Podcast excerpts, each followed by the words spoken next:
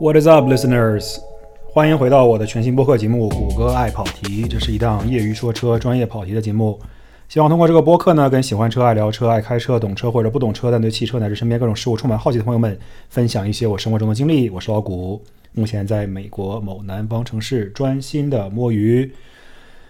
啊，今天呢，按照惯例，开播之前我们先喝杯小酒。今天我们喝什么呢？这个我没喝过啊，这个新新来的。呃，Casamigo Mezcal，这个是来自于 Casamigo，也就是乔治克鲁尼自己自创的这个品牌啊。它主要做 Tequila，就是龙舌兰啊。今天发现正好有卖它旗下另一款酒，就是 Mezcal，也是墨西哥一种呃用啊 agave 植物酿造出来的酒，据说现在还挺火的啊，Mezcal 这种酒。啊，我还没有喝过它这个品牌的酒啊，今天第一次尝试一下，不知道怎么样。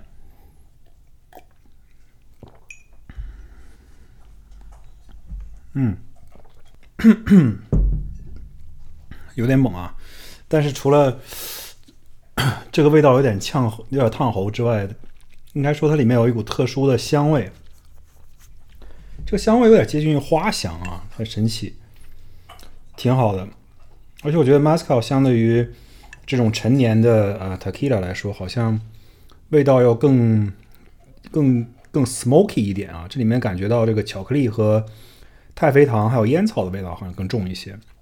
而且好像更这种药草的味道可能稍微少一些啊。花香的味道很明显，挺特别的啊。熟悉我的朋友可能会说啊，老谷你这上学的时候贼不能喝，喝一杯啤酒就倒的人，为什么现在开始天天喝酒了？其实我现在也不是一个大酒棍啊，我只是播客之前喜欢喝一杯助助兴。那么我们今天聊什么话题呢？今天聊的话题可以说是干货满满啊，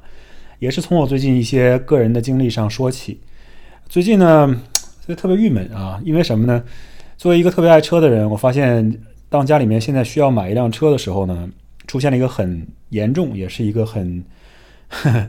也是一个很难解决的问题，就是现在买车想买车买不到。并不是说现在说呃市面上没有存货或者怎么样，但是大家都知道，可能听说过美国现在通货膨胀非常严重。今年跟去年相比，通货膨胀可能呃在汽车方面超过了百分之十。去年本身的车价呢已经也比较高了，现在又出现很多供应链的问题，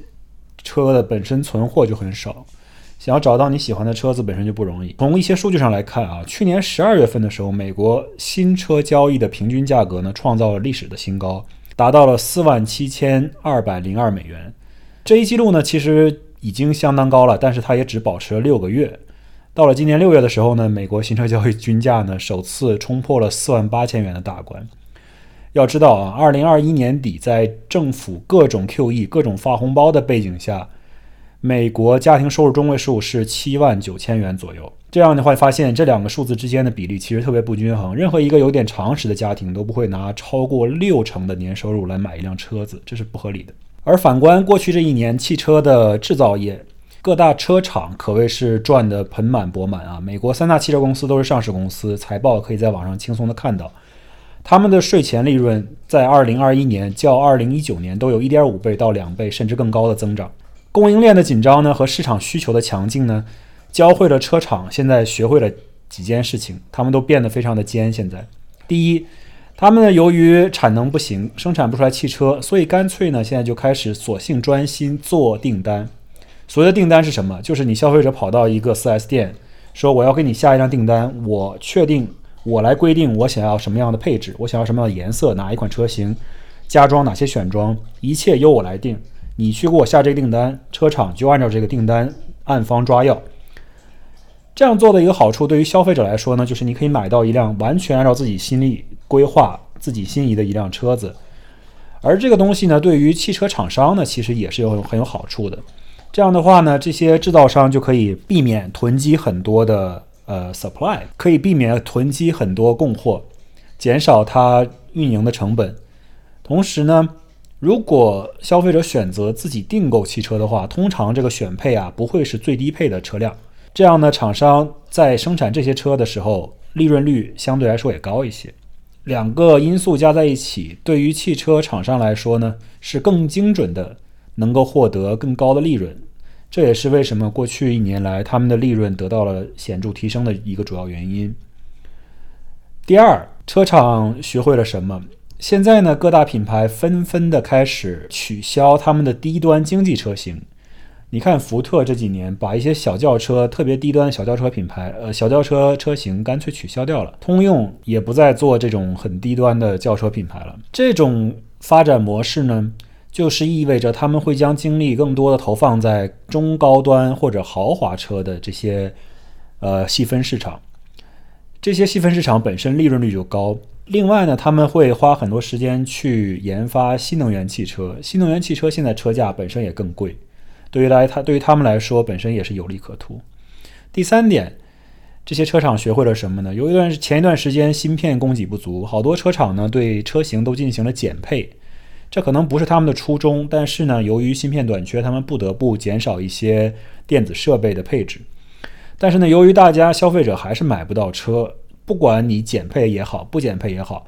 很多时候过去的两年当中，消费者如果看到一辆车，他就会买，因为你想要找一辆你喜欢的车其实很难。这相当于也给汽车制造商制造了很多便利，对吧？他们减少了配置，但并不会影响他们消费者的满意度。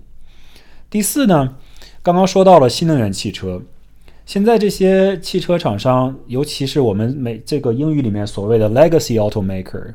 就是这些非硅谷的初创公司以外的传统汽车大厂，他们呢现在也开始学习特斯拉，做一些非常呃有利于利润率的减法，也就是 simplify 他们的汽车的设计。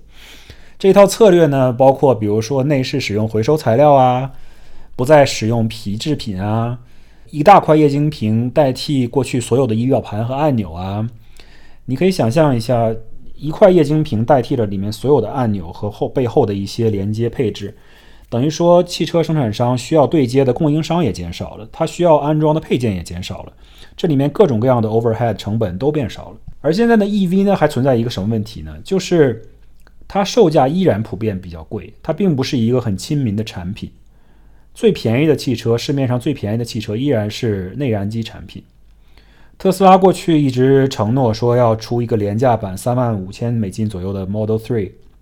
但是这款车呢，基本上在路面上是找不到的。而且现在你要再买一辆新的 Model Three，在它的网站上你也买不到这么便宜的车。呃，市面上续航里程呢，如果能达到跟特斯拉相比较能够竞争的一些电车产品呢，它的售价都在四万以上。就算有一些联邦税收上的优惠，比如说美国之前是这样的：如果你买一款呃纯电车，或者是插混车，或者是其中一些油电混混合动力车型，呃，联邦政府会提供给你一个个人收入上的 credit，也就是说一个打折减免。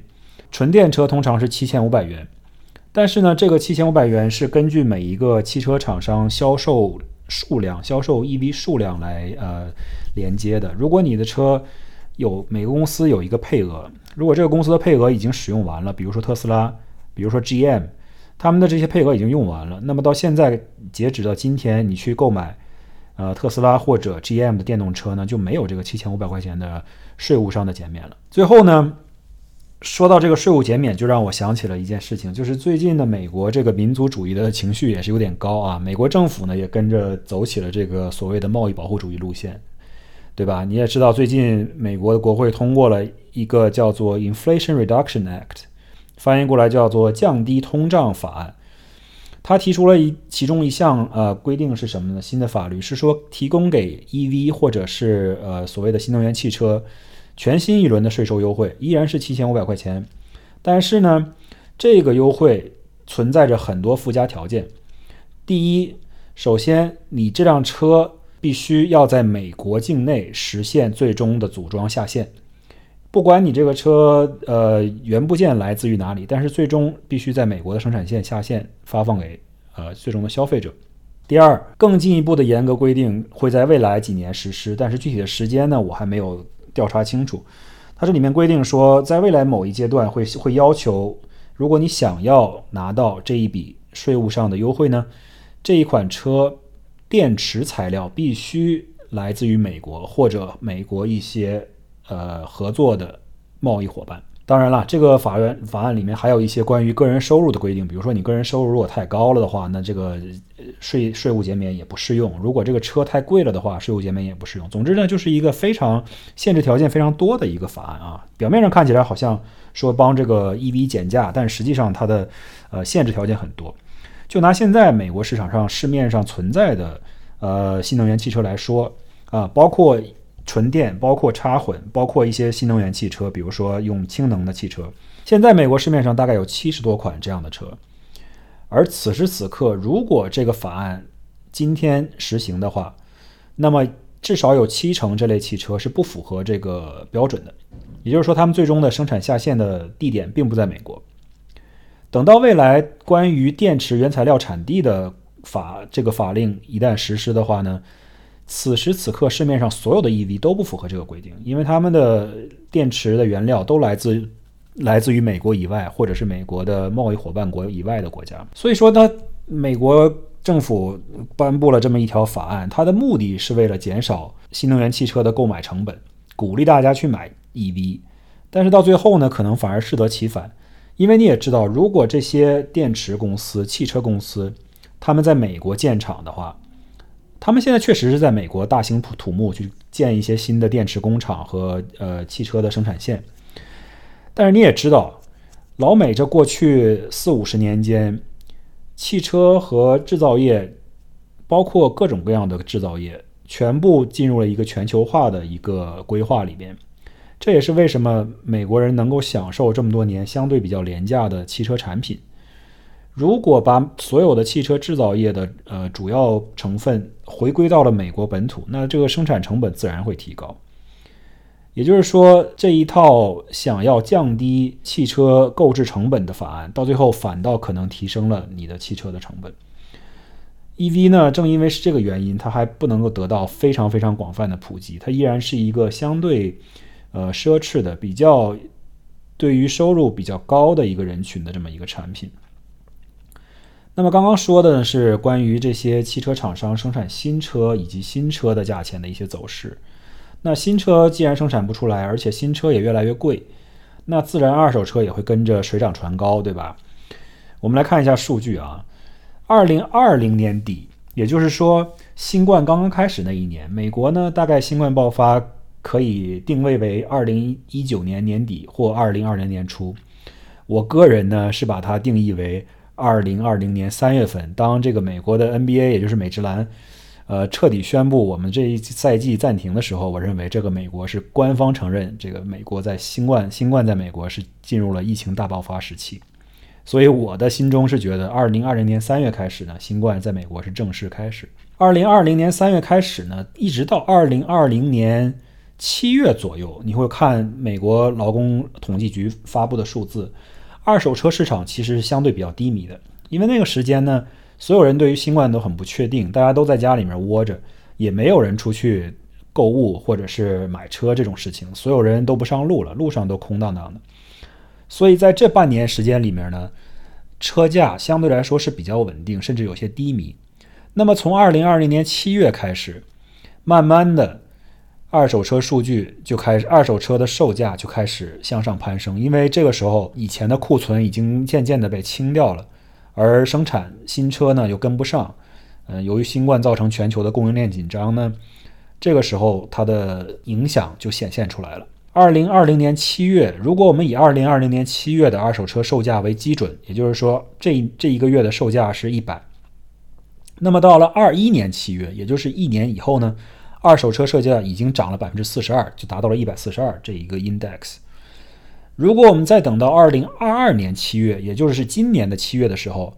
那么这个数据已经上涨到了百分之五十一。也就是说，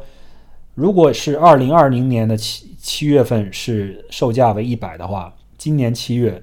二手车的售价已经变成了一百五十一。新冠疫情以来呢，美国二手车售价的最高点出现了今年一月份。呃，比新冠刚刚开始的时候，也就是依然回到二零二零年七月这个拐点，大概高出了百分之五十三。这就说明什么呢？你在新冠之前买一辆，比如说宝马的二手车，这辆车是两万块。那么到了新冠今年这个时候呢，这辆车立刻就变成了多少钱？三万块，因为怒涨百分之五十嘛。好在呢，你观察美国劳工统计局公布的每月通胀数据来看，因为它会细分每一个别分门别类，告诉你每一个类别通胀的数据是多少，CPI 数据是多少，这其中也包括新车和二手车的 CPI。那么从六月到七月呢，呃，二手车的 CPI 数据呢其实是有所放缓的，七月基本上跟六月保持平齐，甚至下降了一点点在二手车上。那么再过几天呢？八月份美国的 CPI 数据也就会公布了，而从实际市场上汽车价钱的情况来看呢，我估计八月份的二手车 CPI 可能还会进一步有放缓的趋势。呃，为什么这么说呢？因为作为一个消费者，其实你可以很容易的发现二手车市场的趋势。你需要做的事情很简单，就是你随便在网上找一辆车，你可以是自己的车，也可以是别人的车，就是我无关紧要。你拿着这个车的呃 VIN 号码，也就是说它的 Vehicle Identification Number，拿着这个号码，你去到任何一个美国的呃 4S 店 dealership，你就告诉他我要 trading 我的车，我的车的 VIN 就是这个。你把这个号码告诉他，他就会告诉你说啊，如果你先生你你想。现在置换这一辆车的话，我们可以 offer 给你提供什么样的一个收购价钱？我们呢，其实也做了一个这样的事情，并不是纯粹为了科学研究啊，但是因为我们家像我说了，确实是在想着买一辆车，然后同时呢，也有一辆车准备卖掉。呃，我们家本身有一辆呃，我太太开的这个菲亚特一二四 spiderabart 就是一辆两座敞篷的这个小跑车。大家也知道，这个它跟马自达的 MX-5 是共享平台的啊。这辆车呢开起来很好，但是呢，由于它本身空间比较小，所以现在呢想换一辆四座敞篷车。啊。在敞篷车在这边毕竟有一定市场，因为这边天气确实比较好，冬天也不是很冷。过去呢三四个月，我们一直在寻找这样一辆车，然后每去到一个 4S 店呢，我们都会告诉他说我要 trade in，也就是说我要置换我现在这辆菲亚特。这辆菲亚特其实很新啊，就只有两万多英里的里程。二零一七年的车。也没有什么特别大的呃损耗，就因为开的很很轻，也就是我太太上班上下班使用啊，驾驶的机会很少。然后呢，我们在五月份的时候，这个车的估值呢，有一个 dealer 给我们的估值是两万两千元左右。到了最近一次八月份的时候啊，我们就发现过去这一段时间这个 trading 这个 value 啊就一直在下降。到了八月份的时候，最近一次估值就只有不到一万八千块了。这中间呢，这车子几乎没有发生过任何变化啊！这中间这车子就增加的里程也很少，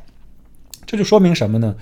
你如果也去做同样的一个实验，你就会发现，美国的二手车收车的价格，它现在开始慢慢的降低了。也就是说，像 Carvana、CarMax 或者是这些所有汽车的呃专属 dealer，他们愿意支付的收车的这么一个价钱，开始慢慢下降了。尽管他们卖车的价钱并没有完全下来，但这也可以理解，对吧？人家可能这些车都是几个月以前收回来的，那个时候呢，收车的价钱还很高，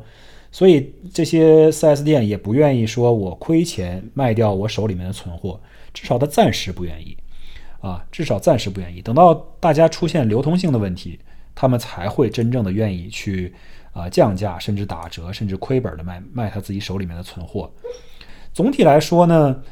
第一二季度标的特别高的二手车价呢，现在开始也有主动降价的现象，啊，比如说我们关注过这个宝马的敞篷车，如果特别新的宝马四系，呃，它可能呃要价在四万以上，甚至有的时候会达到五万，因为这车如果里程特别低的话，它可能甚至比这个车当年新车出厂的价钱还要高，这也是为什么现在很多人并不喜欢买二手车或者买不到二手车的一个原因。就是有些二手车呀，它的要价实在是漫天要价，太可怕了。但是呢，现在在过去这几个月呢，我们会发现，同样的车型呢，它可能有一定的降价，相比之前可能有降了一千到五千，甚至一万不等。当前这种情况下，还特别有需要买车的朋友，比如说像我本人的情况呢，就非常困难，因为你知道这个车价很贵，而且呢，你心里面也会想着，现在这个贵的车价呢，很可能是一个泡沫。那这个泡沫究竟什么时候会破呢？谁也说不清楚。而你如果需要买车又买不到，这个事情就非常的尴尬，而且就非常的郁闷。但是呢，我想说，今天主要聊的是什么呢？我希望通过我的一些个人的经验啊，和一些我在网上天天没事儿刷这些网页钻研出来的一些小小的成果，能够给大家一些汽车选购的建议。在现在这种当下。呃通胀特别严重的一个大环境下面，希望呢能给大家一些帮助。Today's episode is presented by no one。一如既往啊，我们的播客依然是一个没有赞助商的节目。今天呢，利用这个休息时间呢，想跟大家跑题一件非常搞笑的事情。其实一个非常无关紧要的东西啊，只不过是我个人在生活中，呃，经常会看到这种事情，我会有一些好奇。于是呢，我就做了一些简单的在网上的调查啊，学到了一些知识，在这里跟大家分享一下。其实这是一个非常非常 random、非常非常奇怪的一个事情，就是关于汽车的加油口到底是开在左边还是开在右边。为什么有些车在左边？为什么有些车在右边的事情？我给大家简单说一下啊，我的研究发现。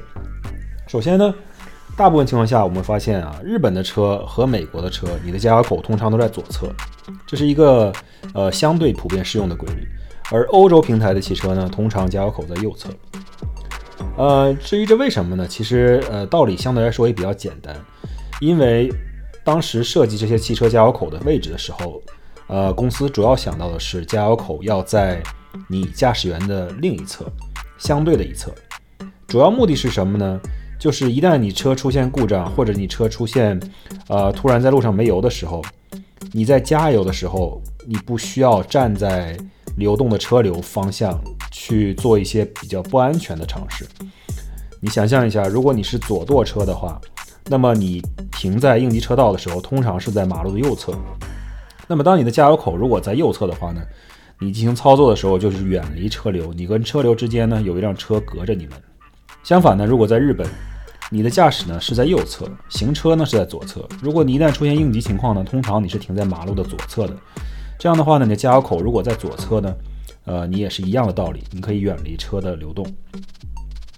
那当这些车都来到美国之后呢，所有东西都是左舵了。而日本的很多企业呢，并没有把它变成右右边加油的这么一个方案。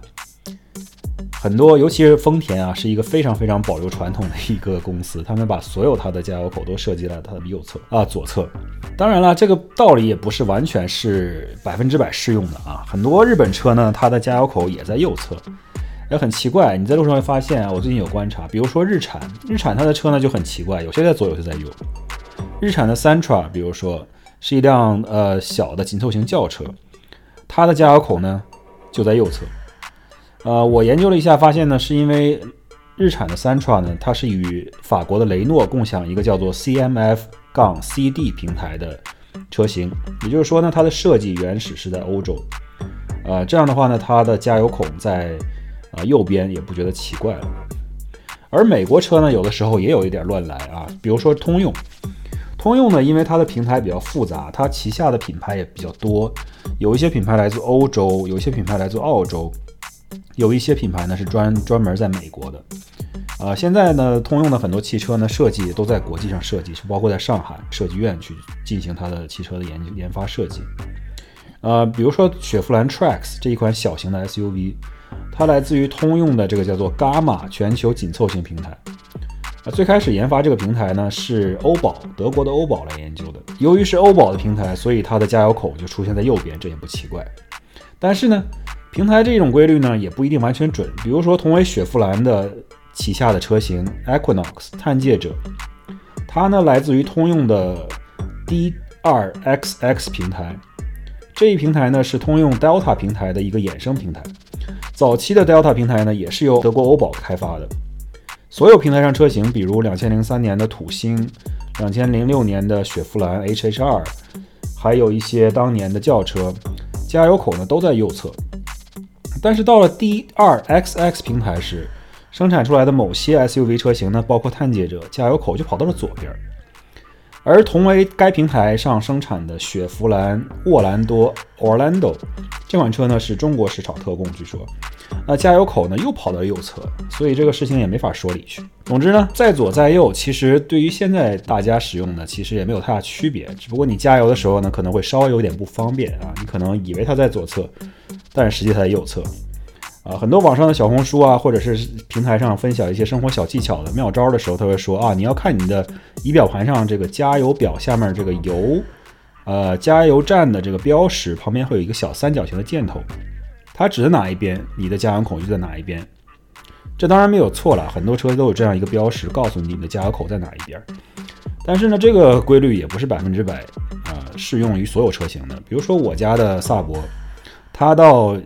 车油快要耗尽的时候，油表灯亮起来的时候，它它并没有这个三角形的指示，告诉你你的加油孔在哪一边。你只要记得你自己车是一辆欧洲车，所以它一定在右侧就对了。而且呢，这个现在这个现象也比较奇怪，由于大家呢众说纷纭，有的左有的右，没有一个固定的规律，所以冥冥之中。在整个市面上，所有车型的保有量基本上实现了一个平衡啊，也就是左和右大大致上数量可能相当啊。在美国呢，可能在左侧的稍微多一些，因为大量的美国车和日本车。呃，所以呢，这样的话一个好处就是你去加油站呢，由于加油站是可以两边加油的，呃，你的排队的时间呢可能就不会太久啊。你想象一下，如果所有的车都在同一侧加油的话，那你排队的时间肯定会更久一些。OK。这就是今天我们六号想要讨论的一个非常呃 random 的一个话题啊，希望大家听了之后呃能够增长一点小知识啊，虽然没有任何用的一个小知识啊，那就先这样，back to the show。那么接下来就说一下我给大家的第一点小贴士啊，这第一点呢，我们现在最应该做的就是 wait，就是等。大家也都知道，现在整个美国的，包括全世界的利率越来越高，通胀越来越高。当你的利率持续走高的时候，需求呢肯定会放缓。呃，因为大家现在买车必然很多时候都涉及到贷款这件事情，你贷款的成本越来越高，那很可能就会。呃，一定程度上影响到购车的需求，再加上现在新冠呢慢慢稍微变得不那么严重了，世界上各地的供给供应链相对来说也会有一定的恢复。如果不是刚需，此时此刻立刻要购车的话呢，我建议你不如先等一等。现在呢，网上很多，比如说 YouTube 上啊，或者一些视频网站上啊，一些论坛上，很多人就是说，呃，他们都是这种。呃，所谓的 K O K O L 就是 influencer 之类的，都开始说啊，这个车价泡沫已经开始破裂了，车价马上就要跌了，种种种种云云之类的话。有些话呢，我觉得他们说的很对，关于经济的一些分析，关于关于利率走势的一些分析，可能有些人说的相对来说比较对，但是有些说的呢，其实也不对，因为汽车价格泡沫呢，并没有一个马上就要破裂的一个趋势啊。现在呢，车价会有。缓慢的下行，而且向下方向的趋势呢，我觉得基本上是可以确定的。因为利率的关系嘛，现在任何人想要做任何生意，都要看整个市场上利率的一个走势。美国这个鲍鱼鲍威尔，他一直对于经济持一个比较鹰派的一个态度。这个所谓的鹰派，并不是是外交上的鹰派啊，而是经济上他相对比较谨慎。认为利率呢可能还会持续高起一段时间，然后再加上现在经济不是那么的好，再加上全球供应链的问题、地缘政治的问题，包括亚洲的一些国家，尤其是我们的这个中国，对于新冠的管控依然比较严格，所以在生产上呢还是会有一些中断或者有一些影响。供应面上的问题并不容易那么快的解决。结论就是车价会往下掉，但是不会掉那么快。4S 店既然之前花了高价把车收回来了，那么他们自然不会很轻易的做亏本买卖，把这些车低于他们收购价再卖掉。尤其是一些比较大一点的车行啊，他们可能有比较强的经济实力和财务实力，他们可能可以撑得久一些。相对比较小的车行呢，可能会先出现，首先出现流动性危机。也就是说，它的存货越来越多，但是它不走量，它这些存货没法变现，它就会出现流动性的问题。它可能小的一些车行可能更早的进入一些降价呀、甩卖呀，或者出一些新的各种各样的 promotion 啊，呃，可能会出现一些这种车价上的 softening。最终呢，我觉得一年以后，或者是。一年半以后，车价呢还是要看市场的供需关系。供给一旦跟上，那需求同时也变得疲软之后呢，那价格一定会相应的进行下调。具体什么时间呢？我刚刚说了，可能是一年，可能是一年半，也有可能是明年初，啊，也许是明年二三季度。这个事情呢，很多人都说不准，也没有共识。但是我们知道这个趋势是对的。我觉得如果保守来讲，你再等，如果你能等得下去啊，等下接下来的十二个月，也许能够等到更好的 deal。那么第二条建议叫做 expand，也就是扩。所谓扩呢是什么意思？要扩大你搜索二手车购买的范围，二手车、新车都一样，搜扩大你搜索的范围。比如说，如果你想买欧洲产的这些豪华轿车车型，BBA 产的车，那么你呢搜索的范围呢就不要集中在你所在的这个大城市，对于这类车需求最强的地方。呃，我不知道大家有没有在美国进行过一些路游，或者是开很远的路啊。如果你一旦去到一些很穷乡僻壤的地方，穷乡僻壤可能不是一个特别恰当的描述，就是你去到一些比较比较农村、比较偏远的地方的时候，你就会发现呢，那些地方你就再也见不到欧洲的这些汽车了，你能见到的基本上都是美国的通用啊、福特呀、克莱斯勒的产品，或者偶尔有一些日本车。我当时开着自己的一辆萨博，在美国的。中部大农村高速公路上行驶的时候，我都觉得所有人看我的眼光可能都是异样的啊！我觉得这个嗯放眼望去都是福特皮卡或者是 GMC 皮卡，我觉得自己就是一个异类。而且如果我当时还想，如果我这个时候车坏了，我甚至都不知道谁能帮我修，在这个大农村里边。但是换一个角度来说呢，如果你想要买这种欧洲的 BBA 的豪华车型的话，你可以试着去寻找一些位于。城市以外的相对比较郊区的一些二手车或者新车的商店，这样的话呢，你可能有更好的机会找到一些比较好的优惠或者是不加价的车型。呃，因为供给和需求它是有一定的地方性的，你也知道，现在呢，美国的人口呢，很大一部分程度上是朝着所谓的 Sun Belt，也就是阳光带的这些城市和呃美国的州去移民。大家呢，通常比较多的是移居到像我所在的佛州，或者德州，或者加州南部，或者是亚利桑那州、呃乔治亚州等等这些天气比较温和，而且相对来说对于个人所得税相对来说比较友好的一些地方。呃，北方的很多城市呢，经济啊、人口啊什么的都有下降。这样的话呢，你从北方的传统的这些老公用老工业城市，所谓的 Rust Belt 城市，去寻找一些汽车的呃好的 deal 的时候呢，机会可能就更大一些。比如说你去宾州啊、新泽西州啊，或者是俄亥俄州啊，或者是密歇根州啊，这些经济走势并不是那么看好，人口走势也不是那么看好的地方呢，它需求可能也在下降。你在这种地方呢，可能就更容易找到一些相对来说比较划算的汽车。第三点，我想说的是什么呢？叫做 new，也就是新。现在呢，市场上二手车价格非常不合理，甚至有些二手车的价格都超过了新车，反倒就让新车的价格呢变得更有吸引力了，对吧？好多美国人的购车哲学呢，或者用车哲学呢，就是他一辈子都不会买新车，他就只买二手车。不管这二手车是一年旧也好，还是二十年的车龄也好，很多美国人其实是持有这种观点的。他们认为新车不值得，二手车呢，很多时候依然品质可以非常优秀，然后呢，你又可以享受非常大的呃贬值的这种红利。但是呢，由于现在这种情况呢，市场条件造成的二手车价钱虚高呢，有的时候不得不购买新车。而且说回刚才。你去扩大你自己搜索范围的这一条，如果你在购买新车的时候能找到一些呃不加价，甚至收的一些手续费、额外的费用都比较少的车商的情况下，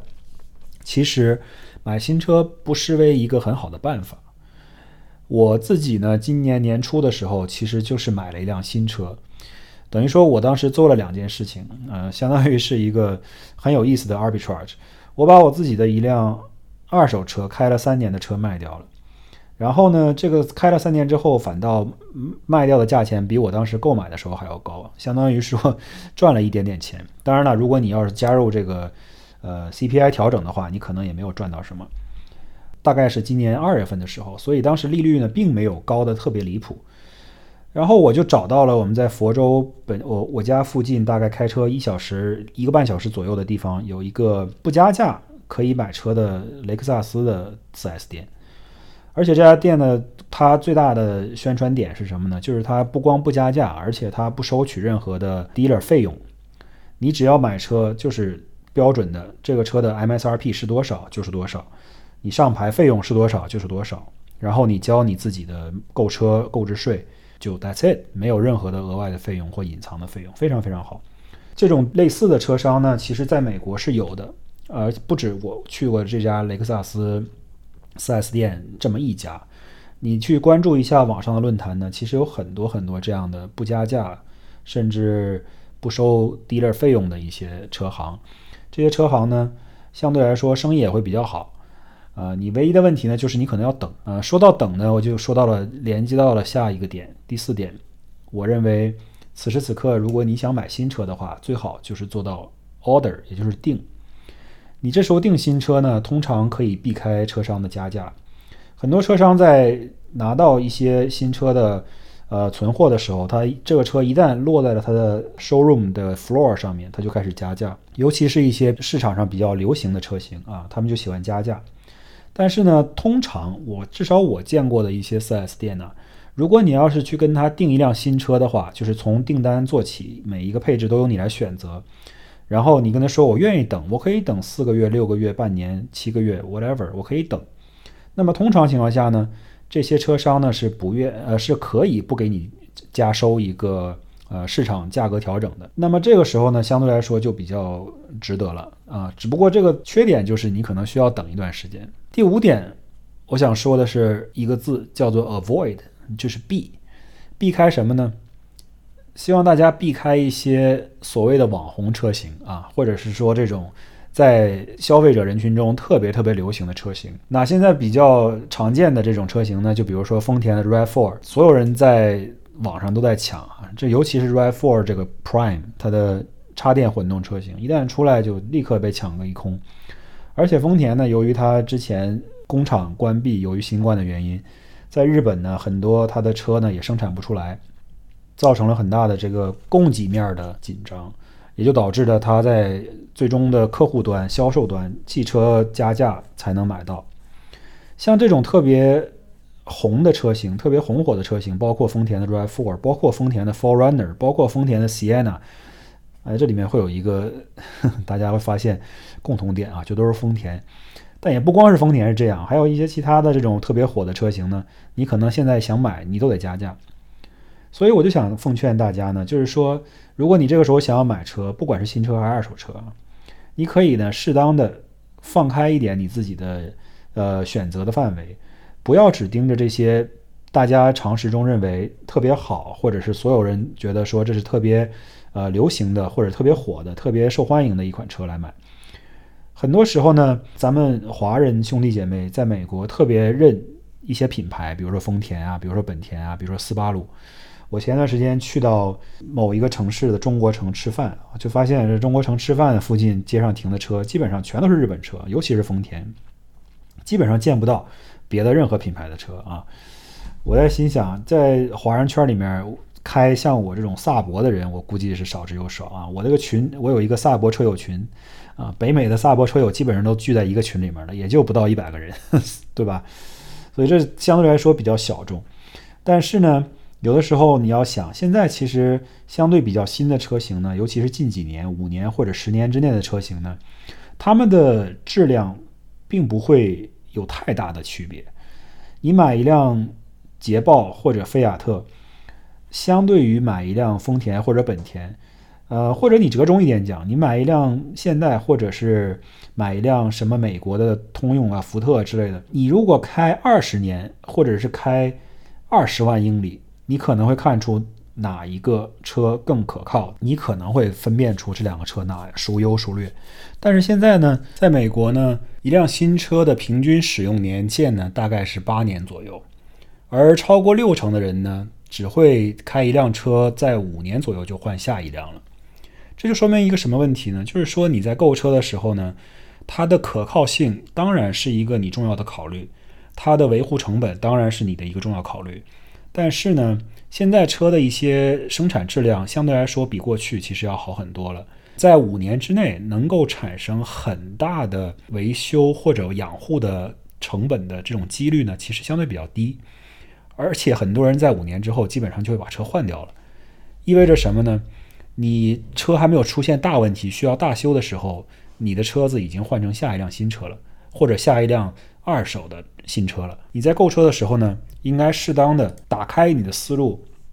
不要仅拘泥于一些公认的好的车型，去想一想其他的不是那么受欢迎、可能相对比较小众偏门的车型，它不见得就不好。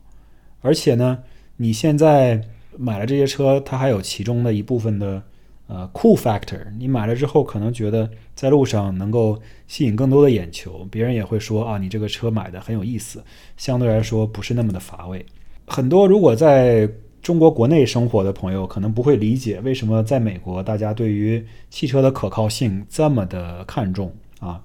因为你要想象一下，在美国汽车维修的成本啊其实是很高的，你零件本身相对来说已经比较贵了，再加上。美国的劳动力成本实在是太贵了。像我在家里面经常会自己给车做一些养护和小的毛病的维修。一方面是我喜欢做这个事情，另一方面呢，其实也是逼不得已。啊，如果我每一个每一次换油、每一次更换火花塞、每一次有一些小毛病就拿去都去店里面叫人修的话呢，那我这辆车的使用成本未免有点太高了。你自己换一次油的话，购买机油和机油滤芯和呃相应的一些配件儿，换一次油做一次维护，最多也就六七十美金。你选择最最好的油，你选择最最好的滤芯儿，你选择最最好的空气过滤网。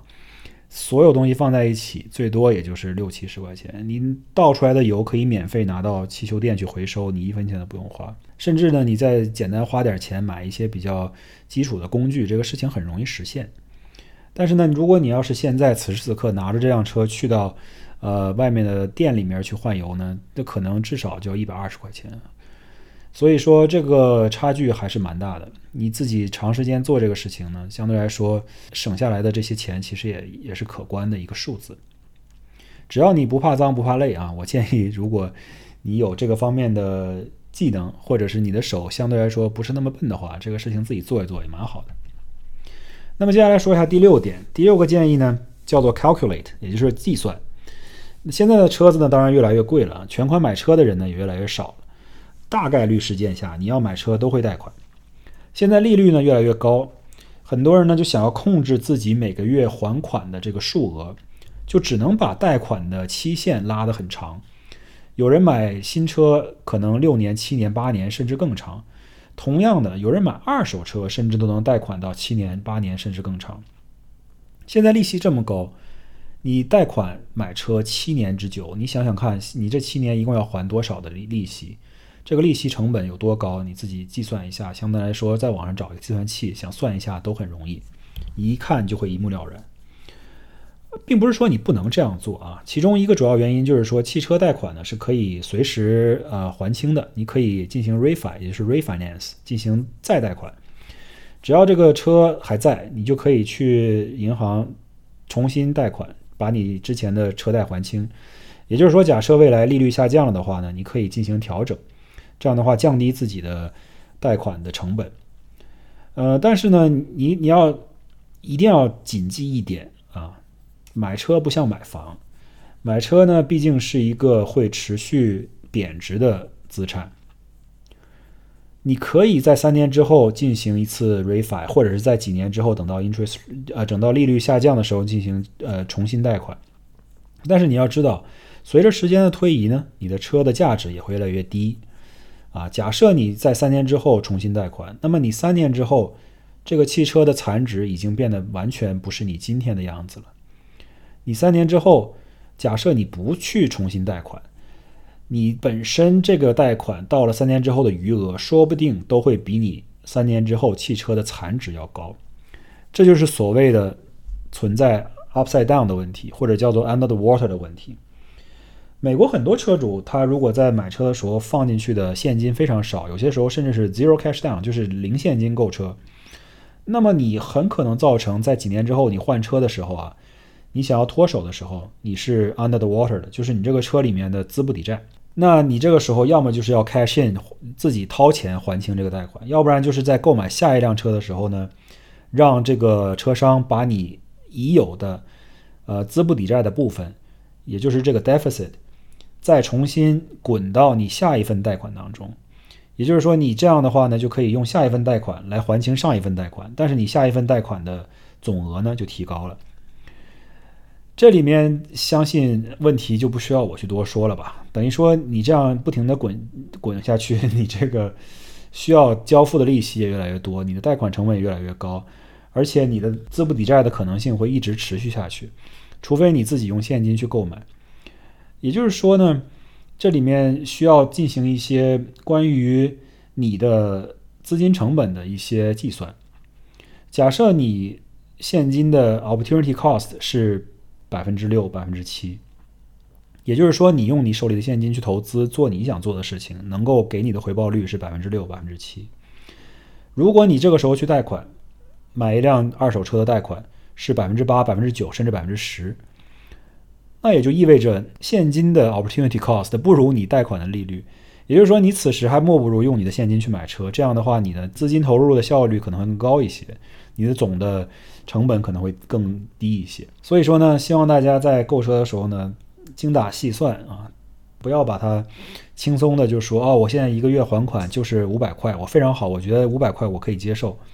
呃，然后就贷一个十年的贷款买一辆二手车，尤其现在二手车这么贵，等到你过了几年之后，车价跌下来了，你的这辆车都不如你的贷款高了，呃，将会出现一个很严重的问题。那么接下来第七点呢，其实想说一下，呃，这并不是一个特别直接的一个购车的建议或者小贴士吧，更多的是一个关于汽车选择的一个探讨，尤其是关于品牌的一个探讨。我想说的是什么呢？就是很多时候大家对某一品牌呢有一定的信仰，就会觉得啊，我就觉得品牌 A 比品牌 B 就是好，无论如何它就是好。但是呢，相相信大家如果仔细去研究一下这些汽车品牌的。历史呢，你会发现哪家的品牌在历史上可能都翻过车，呃，都出现过严重的失误。比如说，呃，美国最受欢迎的品牌福特，在上世上世纪七十年代的时候推出过一款两厢车，叫做 Pinto。啊，这个呢，在国内的朋友可能不知道啊，在美国这个车非常出名。它为什么出名呢？因为当年这个车上市的时候呢，由于它后边的防撞区啊，缓冲区太短。它出现追尾事故的时候呢，有一定几率会造成油箱被刺穿、挤压、变形，甚至爆炸。换句话说，这个车呢就存在严重的安全隐患。一旦出现高速追尾呢，就有可能整个车爆掉，而且是不是说坏掉，是爆掉，懂吗？是真的爆炸。后来福特自然也不做这个车了。再比如说宝马啊，宝马我们都知道，宝马的三系呢是基本上是运动轿车的一个标杆了，尤其是 M3 这种运动系列的。当年呢，一四六这个年代，就是二零二十一世纪初的时候，这个年代，它有一个什么问题呢？就是它生产的后悬架和后车身连接的地方呢，在一些比较剧烈的操纵情况下，尤其是呃一些使用比较久的时候，它会出现钣金的断裂。也就是说，后副车架跟后车身相连的地方，大概叫后备箱下边这个地方呢，它之间会出现。金属的裂缝啊，金属件儿的一些断裂啊，直接就车架就碎了。所以说这个问题呢，你你你说宝马什么都牛，但是它当年确实也出现过这种生产规划上、设计上的一些缺陷。再比如说本世纪初啊，丰田北美的脚垫门事件，我不知道大家在国内有没有听过啊？就是当年呢。两千年初的时候，呃，二十一世纪初两千年左右的时候，很多车主投诉说，这丰田的车呢就会不自主的加速，控制不住，然后造成了很大很多的人员伤亡。然后他们就说是你这个丰田的油门有问题。但是后来呢，经过很长时间的调查，丰田自己提供了很多数据，然后美国的一些专门负责道路安全的部门呢也做了调查，最终他们得出结论是什么呢？这个丰田的油门本身并没有问题。虽然丰田其实主动召回了这个汽车很大数量的汽车，然后进行了这个油门的改造，但是呢，最终得出结论是他们当时呢有一些车的脚垫安放的不对，或者是使用了一些后场的副厂的脚垫在驾驶过程中，这脚垫发生了位移，导致这个脚垫啊卡在了油门上，让这个油门不停的加速。所以说呢，这个事情虽然说呃，你可以说丰田的油门设计呢，可能确实也存在一些问题，不然的话它也不会产生这个隐患。但是说到底呢，其实是一个呃跟油门并不太相关的一个事情。这个事情给丰田确实造成了很大的影响，因为当时这个事情也在油在媒体上炒得很热烈。现在呢，比如说我刚刚买了这辆雷克萨斯呢，在说明书里面关于这个脚垫，尤其是驾驶座这个脚垫，给你说的是非常非常的详细，它给你很多很多的警告，包括在脚垫上面也贴了一张特别大的标签，上面画了一个巨大的感叹号，就是说一定要把这个脚垫固定好，没固定好的话，千万不要开车，千万不要使用二手的或者是呃副厂的一些脚垫。你使用的话会有很大的风险，给你很多很多的文字，这法律上的文字告诉你说这个事情你要注意，不然的话出现责任我们可不负责。这也是这个事情北美脚垫门事件造成的一个后果啊。呃，说到丰田呢，就最近还想起一件事儿，就是最近在美国的那个互联网上闹得沸沸扬扬的，说有一个人买了一辆新的 GR 八六，也是丰田的两门轿跑车，他呢去赛道上开了之后。呃，这个车的发动机爆缸了，呃，发动机直接废掉了，然后他就拿去丰田的 4S 店说：“我现在的车新车还在保修之内，没怎么开过，你给我换一个发动机，你发动机坏了。”结果呢，人家这个 4S 店的人呢，就在他的这个车主的互联网社交媒体上发现说他有开这个车去进行漂移的一些活动，赛道上漂移的一些活动，于是呢，就以这个理由给他拒绝呃保修，拒绝换他的发动机。然后他就没有办法，就去一些其他地方要了一些报价啊，换发动机可能要几千块，甚至上万块。这个事情呢，在丰田论坛上就爆开了。然后之后还有很多人，不不是很多人，之前还有之后还有几个人说啊，他们也遇到了相同情况，这个发动机出现了这个严重的故障啊，需要更换。后来呢，丰田也调查了，说发现。这个事情呢，其实是由于它的油底壳呢一些密封材料、密封胶涂抹的太多了，这密封胶呢就呃流到了这个油底壳里面，它呢被吸入到这个油泵里面的时候呢，就会阻塞这个油路，导致这个车在高负荷驾驶的情况下呢缺少润滑，缺少润滑呢，这发动机就会过热啊，就会磨损，然后最终就产生了爆炸。最终呢，这个丰田看到了社交媒体上和舆论的压力呢，就。答应把这个车给他换了一个新的发动机，免费按照正常的保养来走。你要知道，丰田这个事情呢，他要不做的话呢，那就相当不地道了。人家卖这个丰田八六的时候呢，还包括车主可以享受一些赛道日的活动，你可以去参加他的赛道的一些课程。也就是说，人家丰田市场部想要在去卖这辆车的时候，它的营销策略强调的就是它的运动，你可以拿这个车去上上赛道。甚至主动 offer，主动提供给这些车主一些关于赛道驾驶的资质啊，或者是培训。所以说，当这些车主在赛道上车子驾驶出现问题的时候，那丰田没有理由去拒绝保修，对吧？因为你本身这辆车的定位就是，而且你这辆车本身营销的方案就是要拿到赛道上去跑，你不可能因为这种情况下，人家按照你的广告买了你的东西。做了你广告上宣传你能做的事情，出现问题了，你又不保修，这非常不好啊！当然这种事情呢，其实比比皆是啊，我们不说太多了。不管是什么品牌，包括德国大众也一样啊。大众上一代帕萨特在中国呢也是被黑惨了。你看到很多网上的视频，就说啊，碰撞成绩非常不理想，A 柱溃缩严重。说这个帕萨特在中国呢，钢材上偷工减料，比在国外的产品差了很多。说在中国这个图图财害命，对吧？许多国内的，尤其一些特定年龄段的朋友呢，对于大众汽车，尤其是帕萨特呀、捷达呀这一系列车型特别有感情，因为毕竟是进入中国比较早的一个合资车，过去三十年都在中国有一个很好的历史基础，所以呢，很多人就说啊，这个大众车特别特别好。但是呢，你也不能完全看这个品牌就去选它的车。每一辆车呢，可能都有自己的独特之处，你一定要根据这个车型来选，啊，现在奔驰在中国也做的不咋地啊，现在奔驰的 C 系列这个车型的发动机越做越小，都快赶上一个摩托车了。所以说，奔驰现在呢，这个在中国做的也是有点里外不是人。那今天呢，说了这么多啊，洋洋洒洒可能几万字，讲了关于我在这种高通胀的环境下购车的一些小建议。啊，说的不一定对，而且呢，只要一旦涉及到预测的东西，都有很大程度上我们的预测是错的，对吧？所以希望大家呢就借鉴，能借鉴就借鉴啊，尽量呢通过一些广泛的搜索啊，耐心的等待和一些精打细算的方法来节省自己购车的成本。